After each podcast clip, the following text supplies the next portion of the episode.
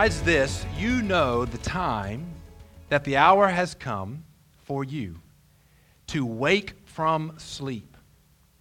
For salvation is nearer to us now than when we first believed.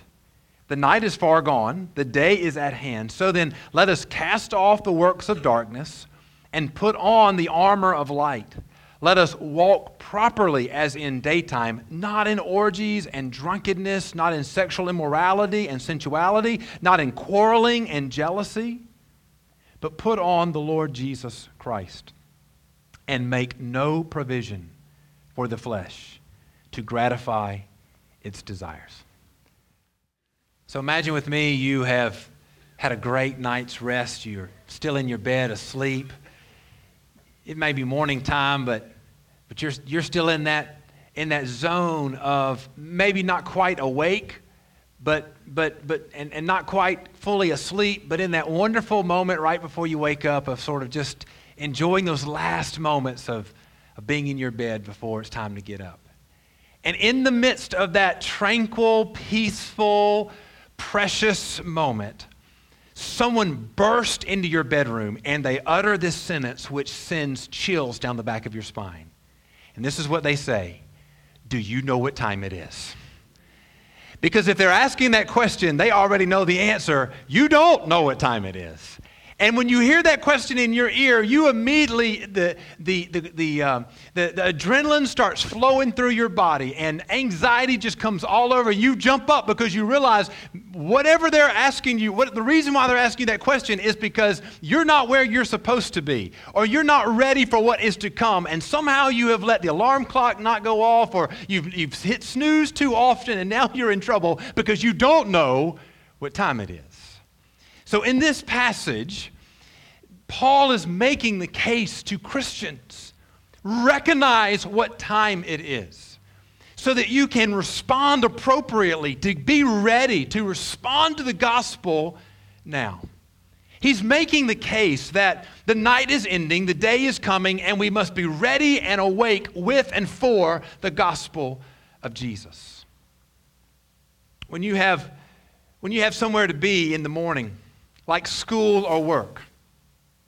You make plans to prepare to be ready on time. And those plans and to prepare to be ready on time don't happen in the moment. They happen really the, the, the, the, evening before. You plan to be here today, not this morning. You plan to be here yesterday as you went to bed at a certain time so that you knew that you could get up at a certain time, setting your alarm clock, and all the things that you knew needed to happen so that you'd have enough time to not only get here, but to be ready to get here.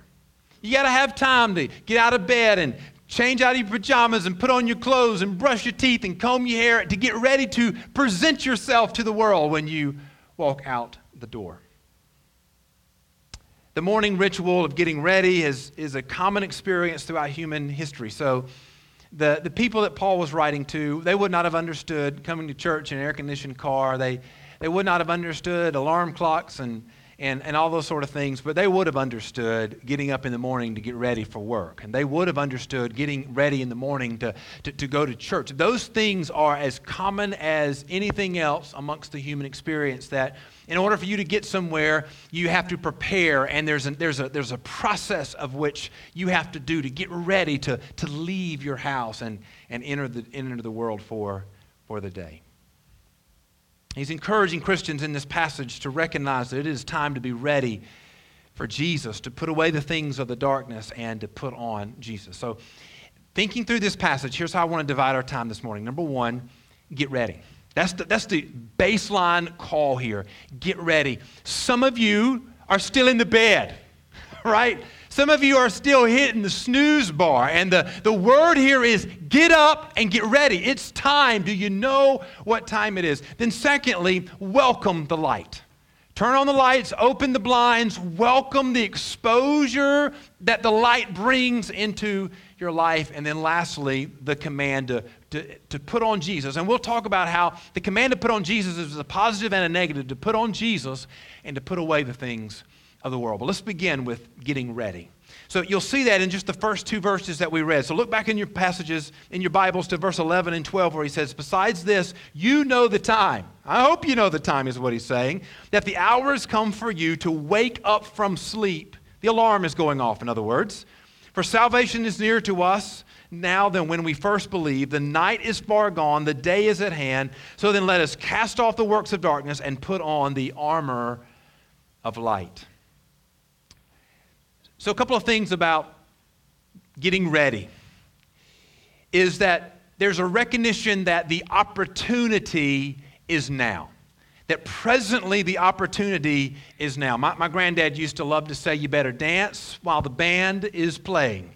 And he meant by that is that when the, you have an opportunity, you better take it because it will not last forever. And so when the band's playing, you better dance because the band won't play forever. Paul is saying now is the time to respond to the gospel. And there is an urgency to this plea to awaken because Paul understands that many are in danger of missing the opportunity.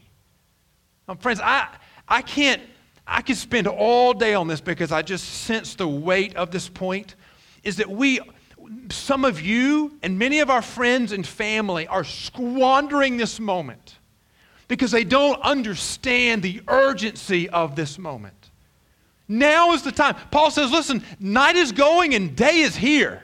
It is time to awaken, to get up, to respond to the gospel. This is not the time to put your feet up and hit snooze again. This is not the time to think it's okay for another 10 minutes to pass. This is the moment of opportunity to respond to the gospel of Jesus. We tend to see the world as permanent. In other words, we tend to see the world as it, has been this way for a long time. We can't ever remember it being any other way. And so we assume that this world will continue in the way that we know it now forever and ever and ever.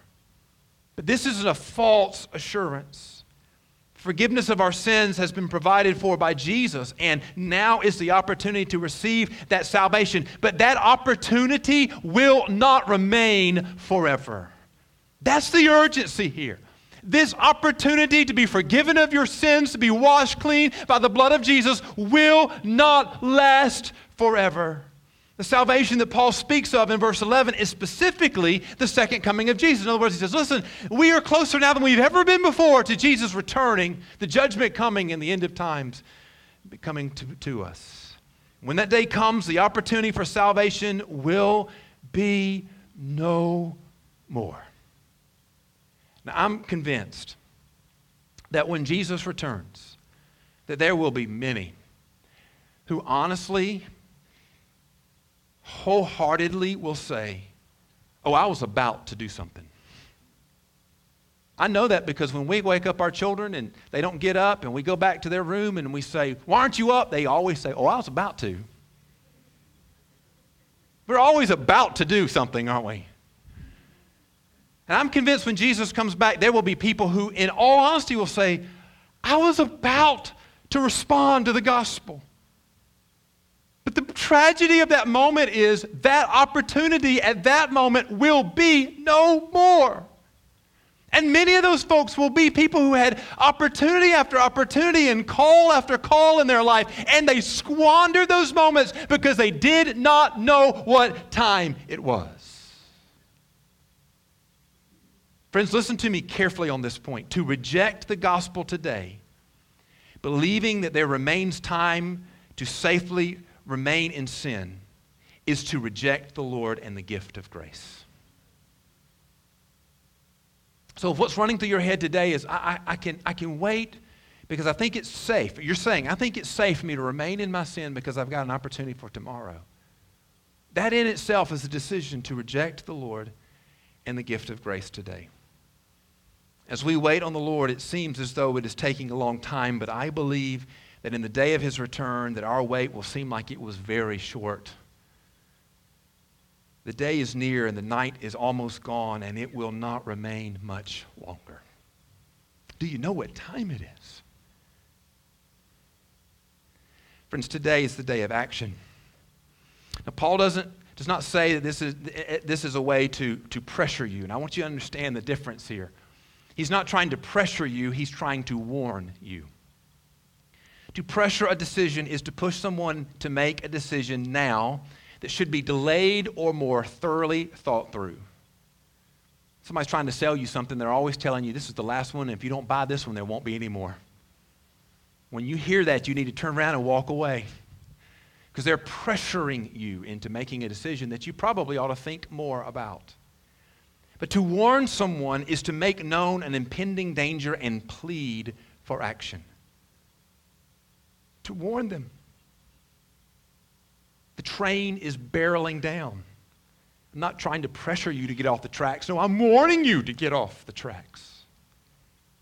So the warning here is that the night is almost over, that the day is coming, that the present reality is coming to a conclusion, and that you must prepare for what is to come. For Paul and the people of his time, darkness of night was restrictive. In other words, they didn't have, they didn't have headlights on the front of their cars.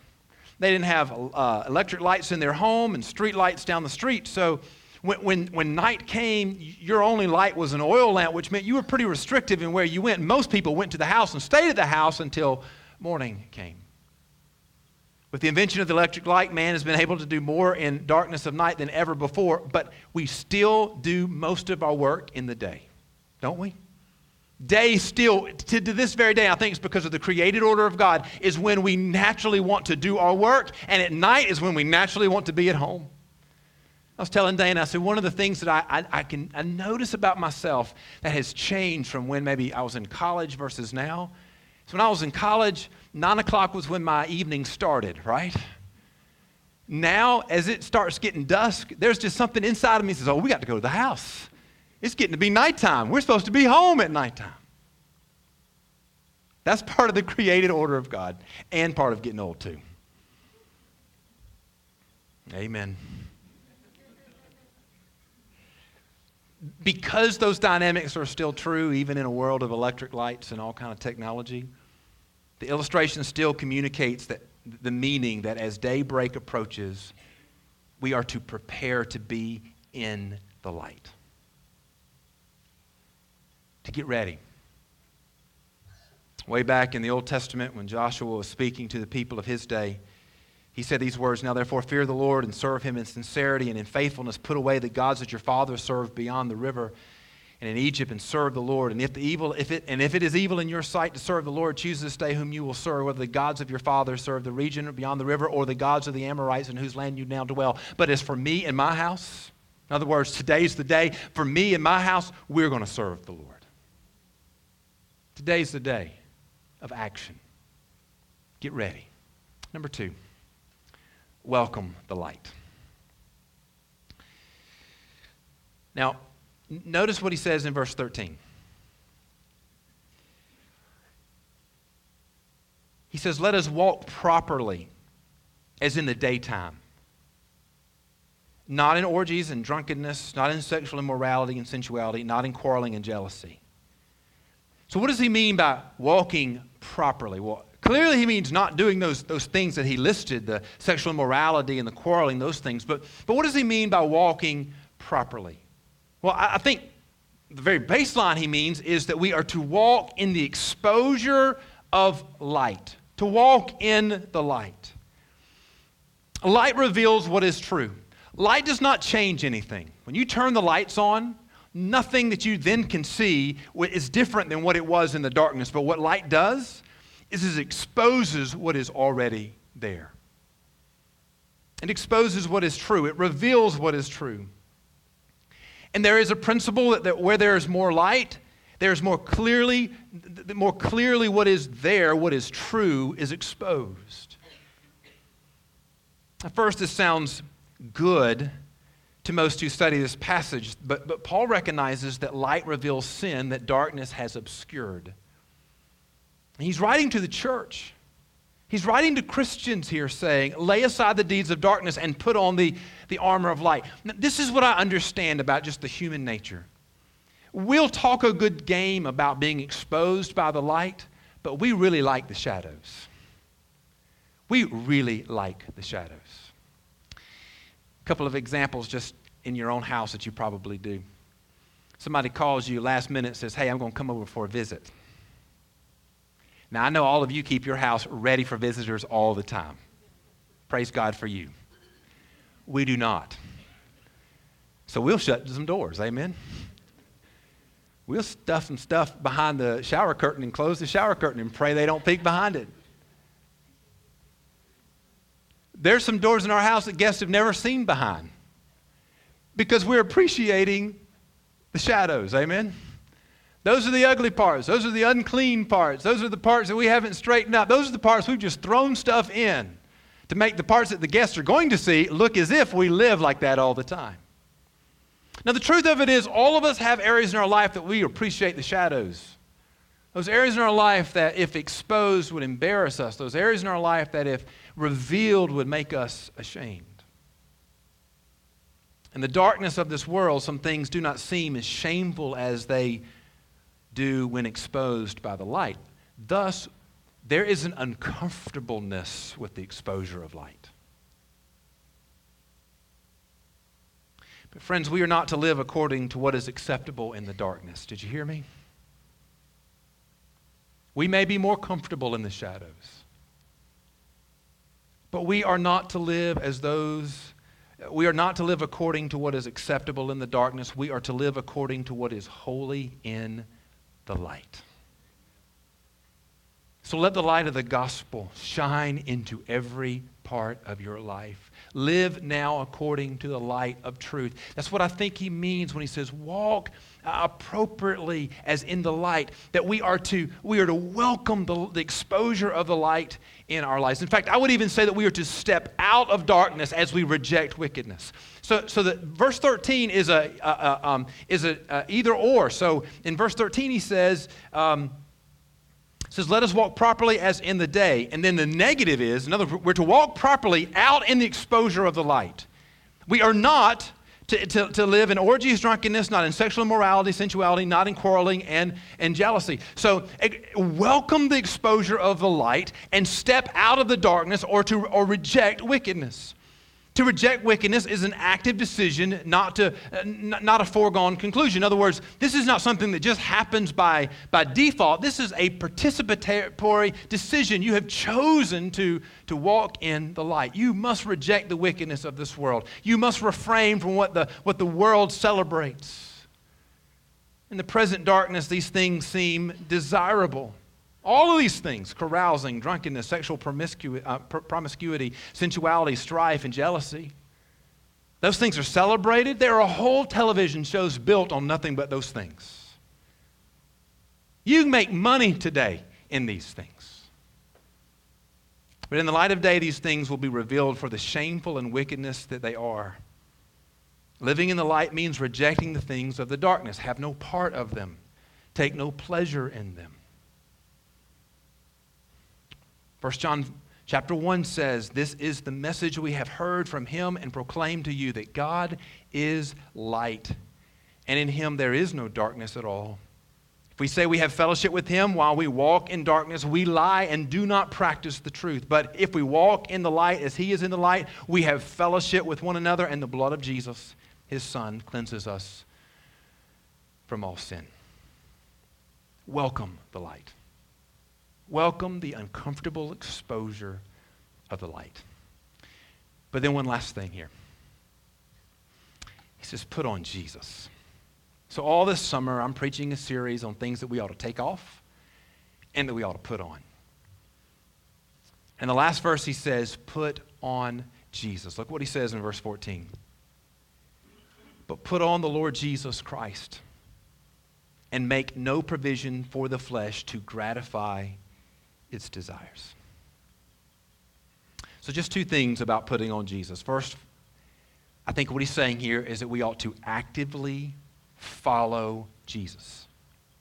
Actively follow Jesus. The phrase that Paul uses is to, to put on the Lord Jesus. This does not mean that this is something that you can put on and, and conversely take off. It's not like a coat, not like a hat. No, the idea here is that putting on the Lord Jesus means that he becomes you become more like him that you receive by faith who he is and everything that he is and everything about Jesus saturates who you are. This is a contrast that Paul is making in verse 14. Put on Jesus, starve the flesh. So to put on Jesus means that you put on Jesus in what you think about. Th- those thoughts that are in your head that are secret to the entire rest of the world, put on Jesus that even your thoughts are honorable to Him. Put on Jesus in what you watch. Not just on the big screen in your den, but even the small screen that is on your phone in your pocket. Put on Jesus in what you read. Put on Jesus in what you listen to. Put on Jesus in your marriage. Put on Jesus in your labor, your work. Put on Jesus in your family. Put on Jesus in your hobbies. Put on Jesus in how you spend your money. Put on Jesus in the way you spend your time. Put on Jesus in every part of your life. Now, listen to me. If you've got areas of your life, this is Jesus section and this is not, you've not put on Jesus. Did you hear me? I hope you, you come to church today. Praise God for that. So maybe this is Jesus' time in your life. Maybe you got something else to do this afternoon, or maybe Monday, you're already planning, planning to do some things, and you know right now those are not areas where you put on Jesus. That's not what this passage means. To put on Jesus means every area of your every area of your life is saturated by, controlled by, testified to putting on Jesus. Let the presence of Jesus and the redemption of the gospel permeate everything and every part of who you are and what you do. Put on Jesus. Now, there, this, the other side of that is to actively deny the flesh. You might even say to starve the flesh. To put on Jesus does not mean that Christians do not struggle with sin. Oh, I wish that was true, but it's not. If Jesus permeates every part of your life, praise God, but that does not mean that you don't struggle with sin. It doesn't mean that you don't struggle with thoughts between your ears. It doesn't mean that you don't struggle with desires that are not righteous and holy. But what Paul says here, notice what he says you put on Jesus and make no provision for the flesh. Have you ever noticed how when we fail in an area of sin, we always present it as if it just kind of happened by mistake in our life? I mean, in everything. Well, I didn't mean to get drunk. You spent all afternoon drinking, but you didn't mean to get drunk. Right? Somehow we want to present it as if it just happened to us. We didn't participate. We don't know how it happened. It just happened. Almost as if we were a, an innocent bystander. But you know the reality of it is? If we were honest with ourselves and bearing a good testimony, the end result of sin always had a long lead up or preparation for that sin. Oh, we put ourselves in a wrong spot.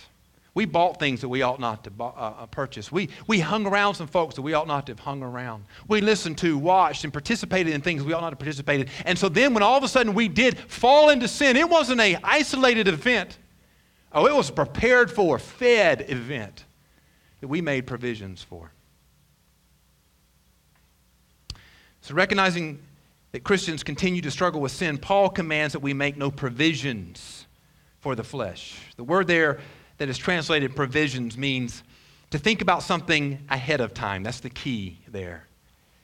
With the implication that one can respond appropriately, uh, to, to give attention beforehand, to have in mind to do a foresight. So, in other words, when Paul says make no provision, in other words, don't even plan, you don't to be planning for sin in your life. Now, friends, listen to me. Temptation towards sin will always be present. Oh, a good friend of mine, but many, many years ahead of me in age, looked at me one time and he says, Ben, you never get too old for sin. It is always a present danger in your life. That's disappointing to me. I would love to be able to say, man, if you can make it to 90 years old, you don't have to worry about temptations anymore. But that's just the reality of living in a fallen world.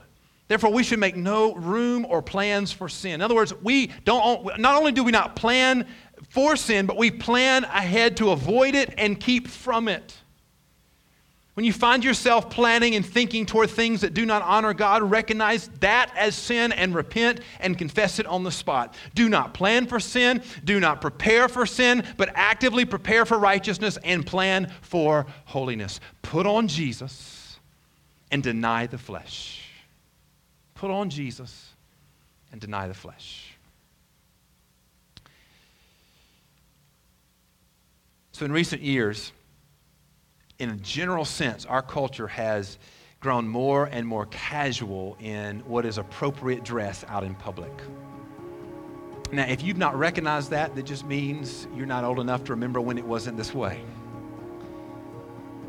There used to be a day when people would wear coat and ties and Sunday dresses to football games. Now, I feel sorry for that in South Georgia. It's hot out there. It used to be that when you went, when you were going to fly commercial airlines, you also wore coat and tie and a dress. And I don't know if you've flown recently, but it's not that way anymore. In fact, if you go to any uh, airport in the United States of America today and just sit and watch the people pass you by, there'll be people that you honestly believe just got out of the bed and what they were uh, sleeping in wasn't even appropriate for the privacy of their home, but they're walking around the airport in it. We're long past dressing up for, for flight. Now, the reality of it is we're in a culture that, that has, has moved more, more casual in every area, and, and, and that's that's neither here nor there, but, but it's interesting that even as our culture has grown more casual, we've not rejected completely the importance of uniforms and, and identifying dress. And if you'll notice that those who, who perform activities and jobs that, that have great responsibility or great authority, those positions have tended to remain uh, customary for them to wear some type of identifying uniform. So judges still wear their robes. Police officers still wear their uniforms. Airline pilots still wear their uniforms. Soldiers still wear their uniforms. Now, when a soldier is in uniform, he's not just an individual warrior. Just thought he'd wake up that morning and go fight a war. No, he represents the country in whose uniform he wears. And the uniform makes clear his allegiance it makes clear whose order he obeys, and it makes clear what authority he has over those that he commands. So I think when Paul is telling us to put on Jesus, he's calling us like a soldier in uniform to identify with Jesus. You put on Jesus. Putting on Jesus identifies who you're allegiant to, that you are submissive to the commands of Jesus. When, when, you, when you put on Jesus, you're, you're, you're testifying that you obey Jesus and you're not obeying the desires of your flesh. Makes clear that you are obedient to the lordship of Jesus and not your own will. Friends, each one of you in this room this morning is having to make a decision daily. Do you know what time it is? If you do, then the call is to get ready, to welcome the light of truth into your life, and to put on Jesus and be ready for action.